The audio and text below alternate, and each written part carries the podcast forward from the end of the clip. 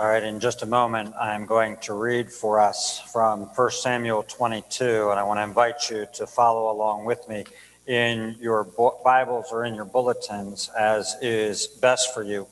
Uh, you will recall a couple of weeks ago, we were in 1 Samuel chapter 21, and we saw when David was on the run that one of the first places that he went to was the city of Nob. It was a priestly city, and there he secured provision for himself, bread, uh, and the sword of Goliath by the story that he told to one Ahimelech, who was the priest there. Now, there was a verse that I read there, but I didn't comment on at the time because I knew we'd come back to it uh, this Sunday. But there's an ominous verse that's kind of tucked there in chapter 21, verse 7. It reads like this now, a certain man of the servants of Saul was there that day, detained before the Lord. His name was Doeg the Edomite, the chief of Saul's herdsmen. And as we open up our passage today, we see Saul kind of holding court under a tree. He's got his spear in his hand, which is a symbol of authority and when Saul has his spear in his hand, it's kind of a sign that no good thing is going to come after that when we read of Saul in that position. And he's brooding. He's brooding over the fact that David is, first of all, elusive. He can't find him, but apparently he knows that he's been discovered, and now other people are going out to join David, which makes David to him more of a threat. And he wonders why all of the people around him are conspiring against him, if not actively, then at least by passively not telling him what's going on. So Saul's going to grow in this suspicion. We're going to see it snowball throughout this passage. Here, the Word of God, this is a hard passage, uh, verse 6 to the end of 22. Now, Saul heard that David was discovered, and the men who were with him. Saul was sitting at Gibeah under the tamarisk tree on the height with his spear in his hand, and all his servants were standing about him. And Saul said to his servants who stood about him, Hear now, people of Benjamin, will the son of Jesse, and by the way, son of Jesse is going to be the way he refers to David here. He won't honor him by saying his first name. It's just going to be son of Jesse throughout. Will the son of Jesse give every one of you fields and vineyards? Will he make you all commanders of thousands and commanders of hundreds, that all of you have conspired against me? No one discloses to me when my son makes a covenant with the son of Jesse. None of you is sorry for me or discloses to me that my son has stirred up my servant against me to lie in wait as at this day. Then answered Doeg the Edomite, who stood by the servants of Saul, I saw the son of Jesse coming to Nob, to Ahimelech, the son of Ahitub. And he inquired of the Lord for him, and gave him provisions, and gave him the sword of Goliath the Philistine. Then the king sent to summon Ahimelech the priest, the son of Ahitub, and all his father's house, the priests who were at Nob, and all of them came to the king. And Saul said, Hear now, son of Ahitub. And he answered, Here I am, my lord. And Saul said to him, Why have you conspired against me, you and the son of Jesse, in that you have given him bread and a sword, and have inquired of God for him, so that he has risen against me to lie in wait as at this day? Then Ahimelech answered the king, And who among all your servants is so faithful as David, who is the king's son in law and captain over your bodyguard and honored in your house? Is today the first time that I have inquired of God for him? No. Let not the king impute anything to his servant or to all the house of my father, for your servant has known nothing of all of this, much or little. And the king said, You shall surely die, Ahimelech you and all your father's house. And the king said to the guard who stood about him, Turn and kill the priests of the Lord, because their hand also is with David. And they knew that he fled and did not disclose it to me. But the servants of the king would not put their hand to strike the priests of the Lord. Then the king said to Doeg, You turn and strike the priests. And Doeg the Edomite turned and struck down the priests, and he killed on that day 85 persons who wore the linen ephod. And Nob, the city of the priests, he put to the sword, both man and woman, child and infant, ox, donkey, and sheep, he put to the sword. But one of the sons of Ahimelech, the son of Ahitub, named Abiathar, escaped and fled after David. And Abiathar told David that Saul had killed the priests of the Lord. And David said to Abiathar, I knew on that day when Doeg the Edomite was there that he would surely tell Saul, I have occasioned the death of all the persons of your father's house. Stay with me. Do not be afraid. For he who seeks my life seeks your life with me. You shall be in safe keeping. Great God in heaven, this is your word given to your people. We need you today to speak to us, to speak through your word to us, to soak it down deep inside of us. We pray that you would do this in Jesus' name. Amen. All right, absolutely no introduction this morning. We're going to dive right into this brutal episode that we find in the Word of God. And the first question I'm going to ask, and in looking at it, is what does this passage teach us? What are the doctrines? What are the things that we are un- to understand about God, about humanity in this passage? First, we are confronted in this passage by the reality of evil. We might want to turn away. We might not want to look at a passage like this or look long at a passage like this, and that's understandable, right? To avoid seeing something like this, to reading about something like this, would seem to us to be a better thing. But periodically, at least, God in His Word makes us look at something like this, brings it to the fore as we're preaching through a book so that we can understand that evil is real that depravity is real. Now, there are ultimately, as we read in the book of Ephesians, and uh, I've quoted at least a portion of Ephesians 6 on the front of your bulletin this morning, there are ultimately cosmic powers. There are spiritual forces of evil or spiritual forces of wickedness in the heavenly places. But what this passage shows to us is that those forces of evil, those forces of wickedness, are not restricted to the heavenly places.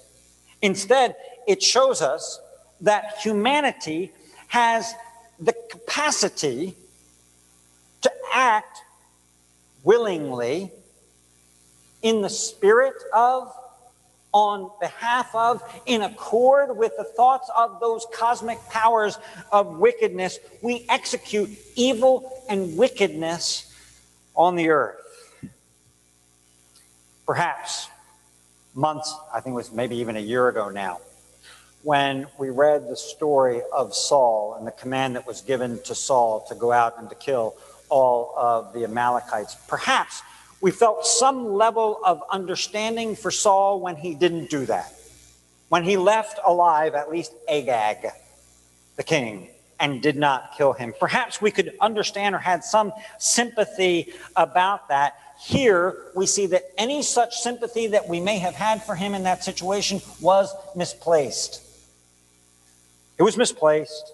Saul and Doeg embody evil here.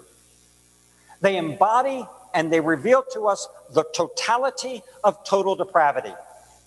Now, when you've heard the doctrine of total depravity talked about, I'm sure, I'm sure because I've said it, um, I'm sure you've heard it said that total depravity doesn't mean that we are as wicked as we could possibly be. It means that we, in and of ourselves, have no capacity to do that which is good, that which is holy before a holy, holy, holy God. But every once in a while, we get to see what total depravity looks like in its totality. And this is one of those places. This is one of the places where we see it embodied. Saul wouldn't enact the ban, the holy war on Agag and the Amalekites, but he does so here against Ahimelech and the priests of the Lord. That's what we read. Verse 18 says to us that he killed on that day 85 persons who wore the linen ephod, but that isn't enough. All of that bloodletting, all of that spilled blood on the ground isn't enough for Saul. It isn't enough for Doeg. And so they continue on to the city. They continue on to Nob, and that's what verse 19 tells us. He put to the sword both man and woman, child and infant, ox, donkey, and sheep. He put to the sword. There's much evil in the world. There was evil in the world in this day, and it hasn't abated much in 3,000 years.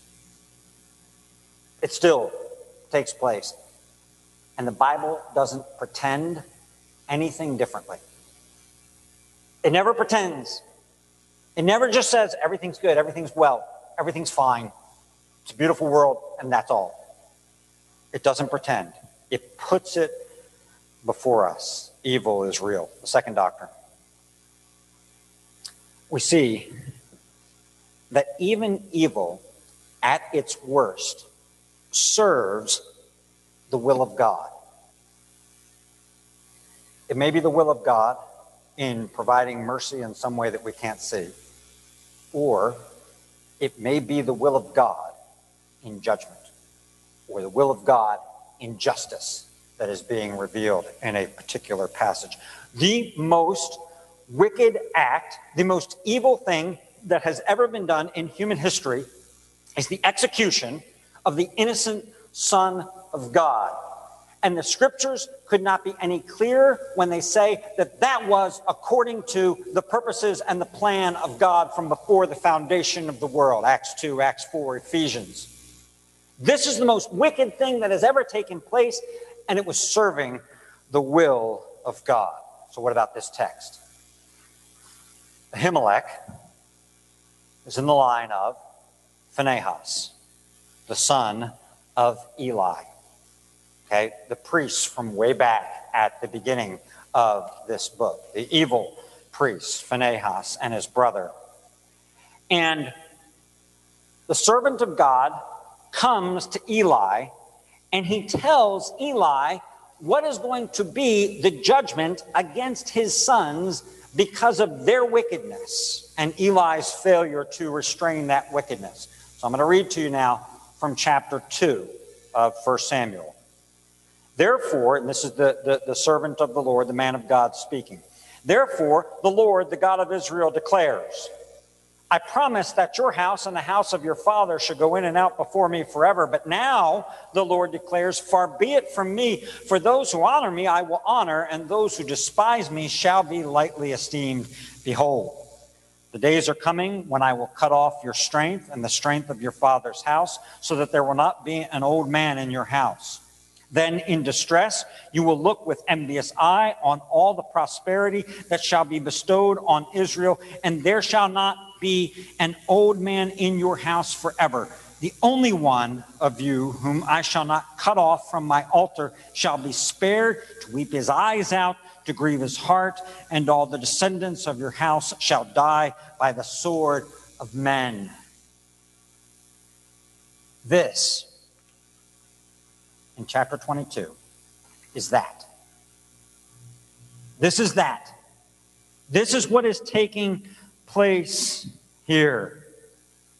There's a line in that opening hymn in the third verse that, that I really think has to get ingrained into us so that we understand this reality. It, the, the, line in the hymn, and it comes almost directly right out of Psalm 76, is E'en the wrath, even, e'en the wrath of man shall praise you. Your designs it shall fulfill. Okay, the wrath here, Saul, the wrath of Doeg, is serving the purposes of God. The declared intent of God is being fulfilled at this moment. Now, let's be clear. we can't discern every purpose of God. We can't trace every line and say, this is exactly why that happened. Those things are not revealed to us. Those are the secret things that belong to the Lord, how all of these things fit together. But what we can learn from the Word of God, what we can learn from His revelation to us, is the almighty power and unsearchable wisdom and infinite goodness of God manifest themselves in His providence over all things. That's our confession from earlier manifest themselves in his providence over all things from the very first sin to all of the sins that come after that. That's the almighty power of God. That's the unsearchable, the inscrutable wisdom of God. How? Why every time? You're allowed to cry out. As long as after crying out, at some point you put your hand on your mouth and you're silent before the King, before the Almighty One. And the trust goes back to Him. This text before us today, in all of its ugliness, bears witness to the providence of God, even in the midst of evil, even when men are trying to do their worst. Third doctrine we are responsible for our own wickedness and evil. Saul and Doeg are responsible. They are guilty. The evil is theirs, and the judgment will be theirs as well. We are on the hook for our own willful disobedience to the word of God. No, the devil made me do it. No, an evil spirit from the Lord made me do it. No, who can resist his will? No, my friends pushed me into it. No. No. We're on the hook for it. Psalm 52. Over the past couple of weeks, I've pointed out the Psalms that are connected with the various passages that we've been in. Today's is Psalm 52. Psalm 52, verse 5 and this is essentially David addressing the wickedness of Saul and Doeg, says this But God will break you down forever. He will snatch and tear you from your tent, He will uproot you from the land of the living. Why? Because you are responsible. You did this. You murdered the priests of the Lord and you're going to be held to account for it, is what God says. Ironically, the only one who takes any responsibility for what takes place in this passage is actually David. Did you see it in verse 22? I kind of slowed down as I read that section. David says, I have occasioned the death of all of the persons of your father's house. You want to say, wait, David, that's Saul and Doeg. Saul and Doeg did that. David says, I have occasioned it. To repent. To repent is to acknowledge responsibility, to seek refuge in the Lord, and to, by God's grace, bring forth fruit in keeping with that repentance, which David does in providing safety for Abiathar. We are responsible. Saul and Doeg are responsible. The sinfulness of their actions, quote, proceedeth only from the creature and not from God, who being most holy and righteous neither is nor can be the author or approver of sin. That's what we confessed before as well, and that's the reality of here. You can't blame it on God. Those are the doctrines that we see here. The reality of evil. We see the fact that God continues to work out his purposes even in evil. And third, we have just seen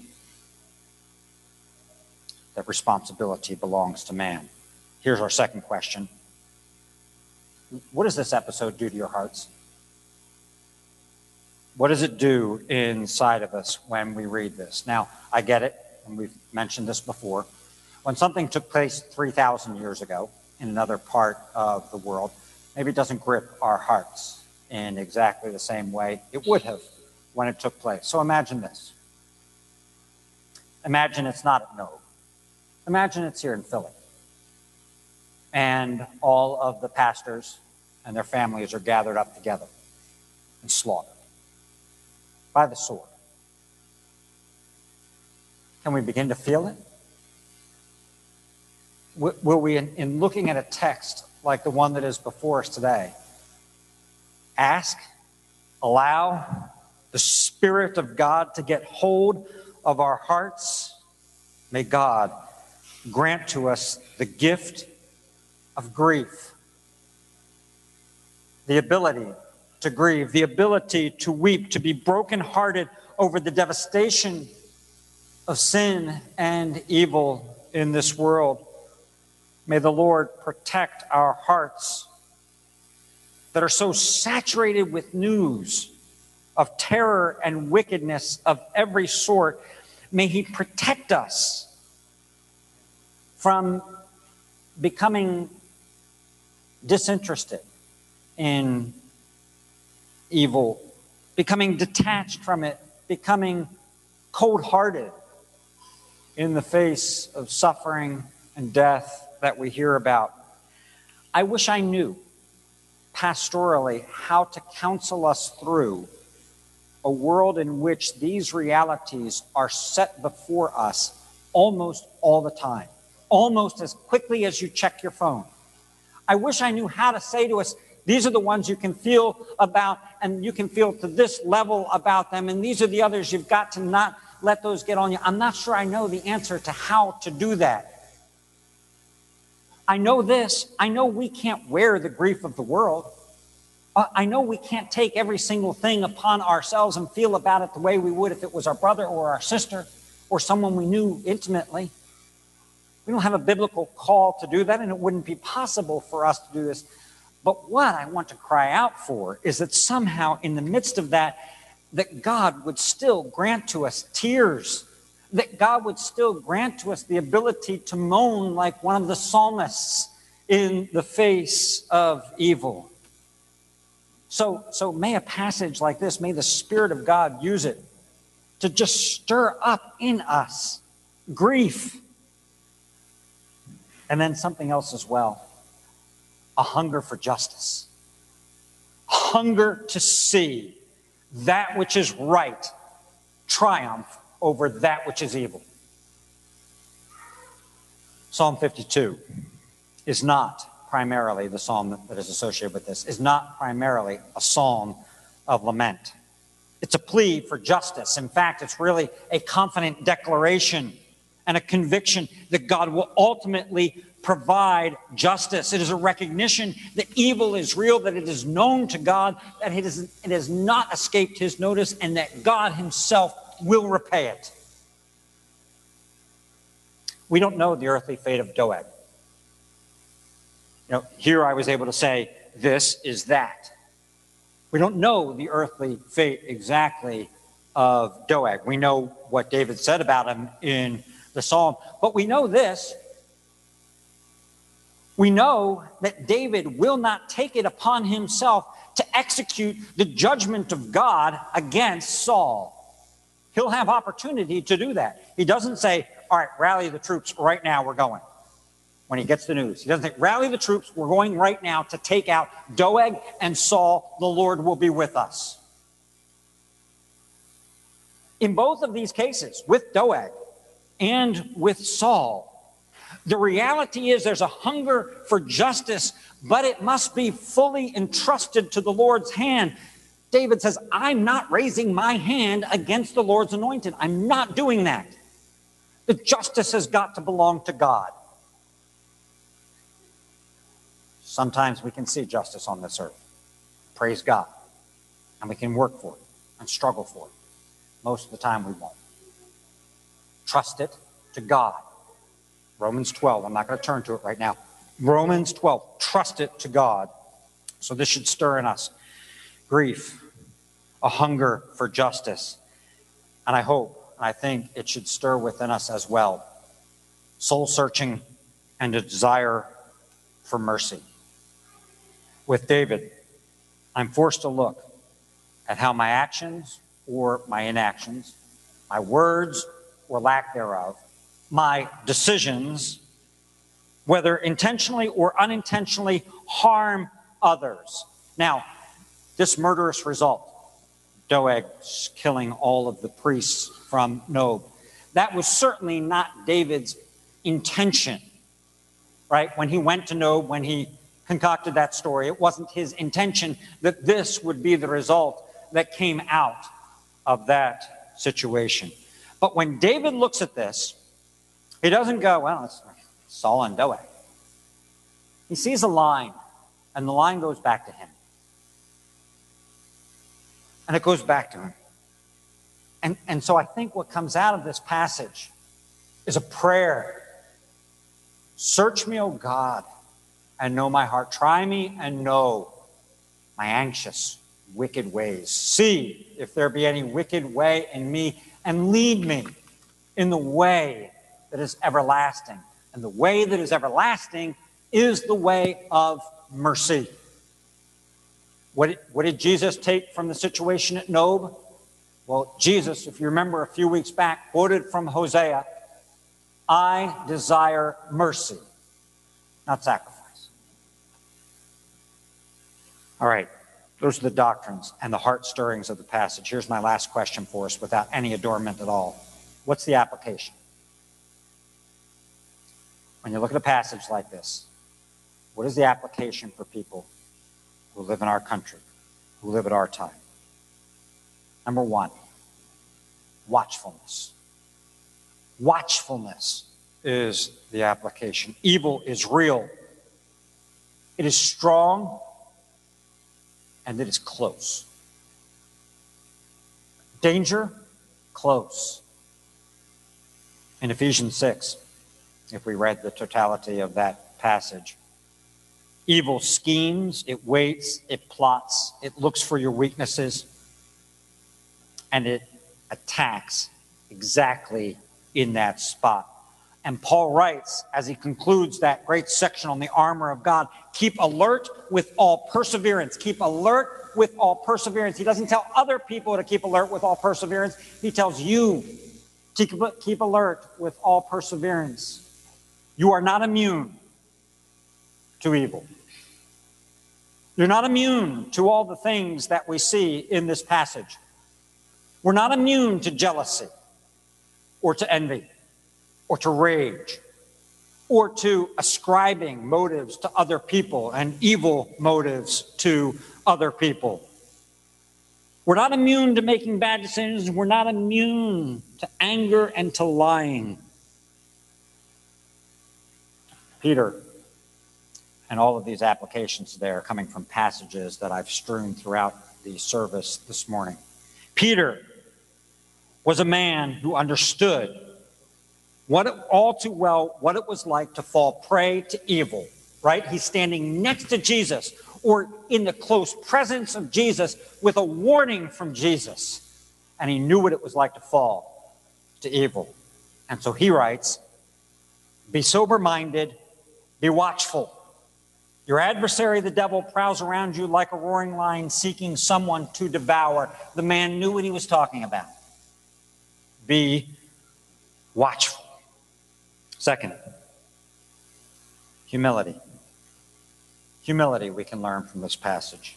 Peter, again, in leading up to watchfulness. And this is a verse, I'm going to just read it. It's not in your bulletin, but it precedes the section. He says this Clothe yourselves, all of you, with humility toward one another. For God opposes the proud, but he gives grace to the humble. And this picks up where we are in your bulletins. Humble yourselves, therefore, under the mighty hand of God, so that at the proper time he may exalt you.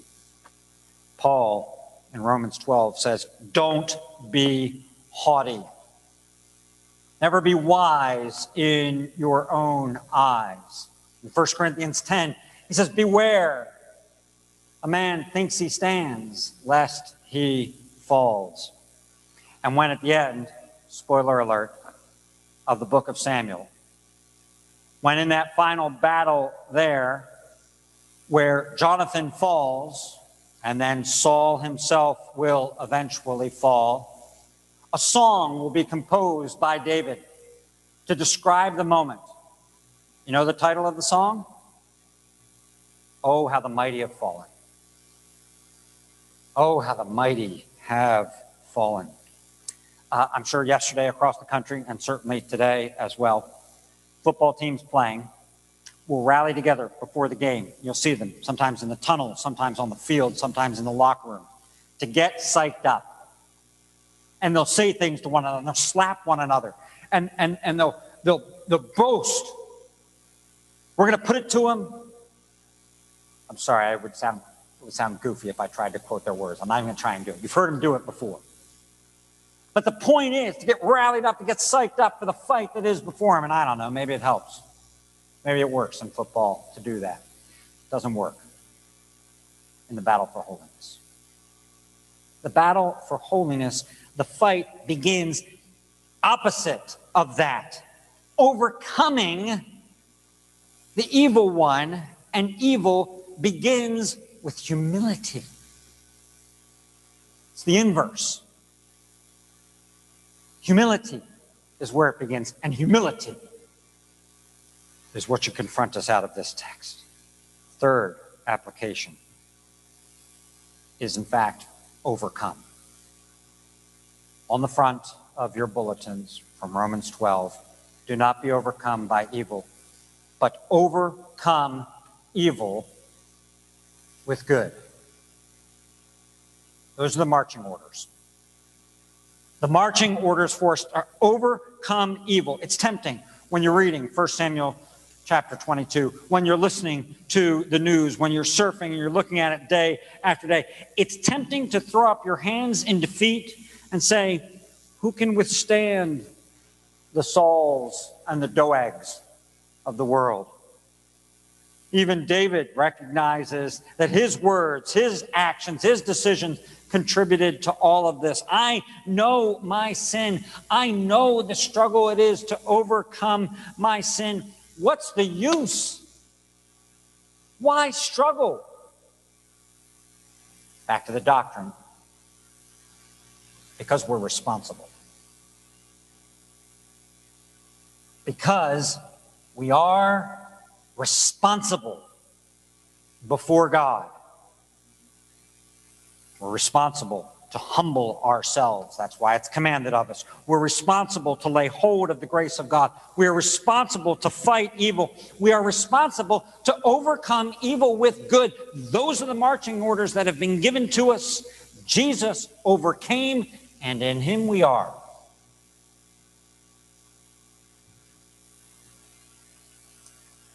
Saul's men didn't kill the priests. They refused. Now, listen refusing an order from paranoid Saul with a spear in his hand. It might seem like a small thing to us because we might say, well, Doeg did it anyway. Somebody would do it. They didn't do it. And David takes Abiathar and he says, you know what? I'm responsible for this, but you got to come with me because there's going to be safety and there's going to be security with me. Same guy's after you as the same guy is after me. Those are little things, perhaps little things in light of the whole here, but they're little overcomings. We won't eliminate evil.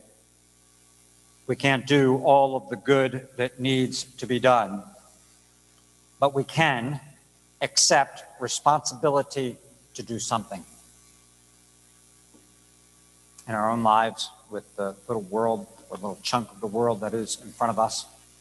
We can accept responsibility to do something. So, watchfulness, humility, overcome. And here's the last word. I'm closing with this. We're landing the plane with this word hope. Hope comes out of this passage. Now, you might say that's an odd word to associate with this passage. I grant you that. You may have looked at the title that I provided for this sermon. A lot of time I'll do the reading and then I'll read the title and then pray for us. I didn't today. The title of today's sermon is The Steadfast Love of God Endures. It endures. You might have thought, if you looked at that title, uh, inappropriate. Maybe not, maybe not the title Maybe evil is real. Could be the title for this sermon. But listen, listen to what Peter says. And after you have suffered a little while, the God of all grace, who has called you to his eternal glory in Christ, will himself restore, confirm, strengthen, and establish you. To him be the glory and the dominion forever and ever. Amen. That's hope. It's not a pretend that suffering doesn't take place. The whole letter is about how do you live in the midst of suffering.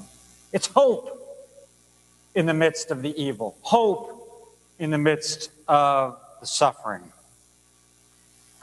And guess what? I didn't make up the title for this sermon, for this passage. David made it up.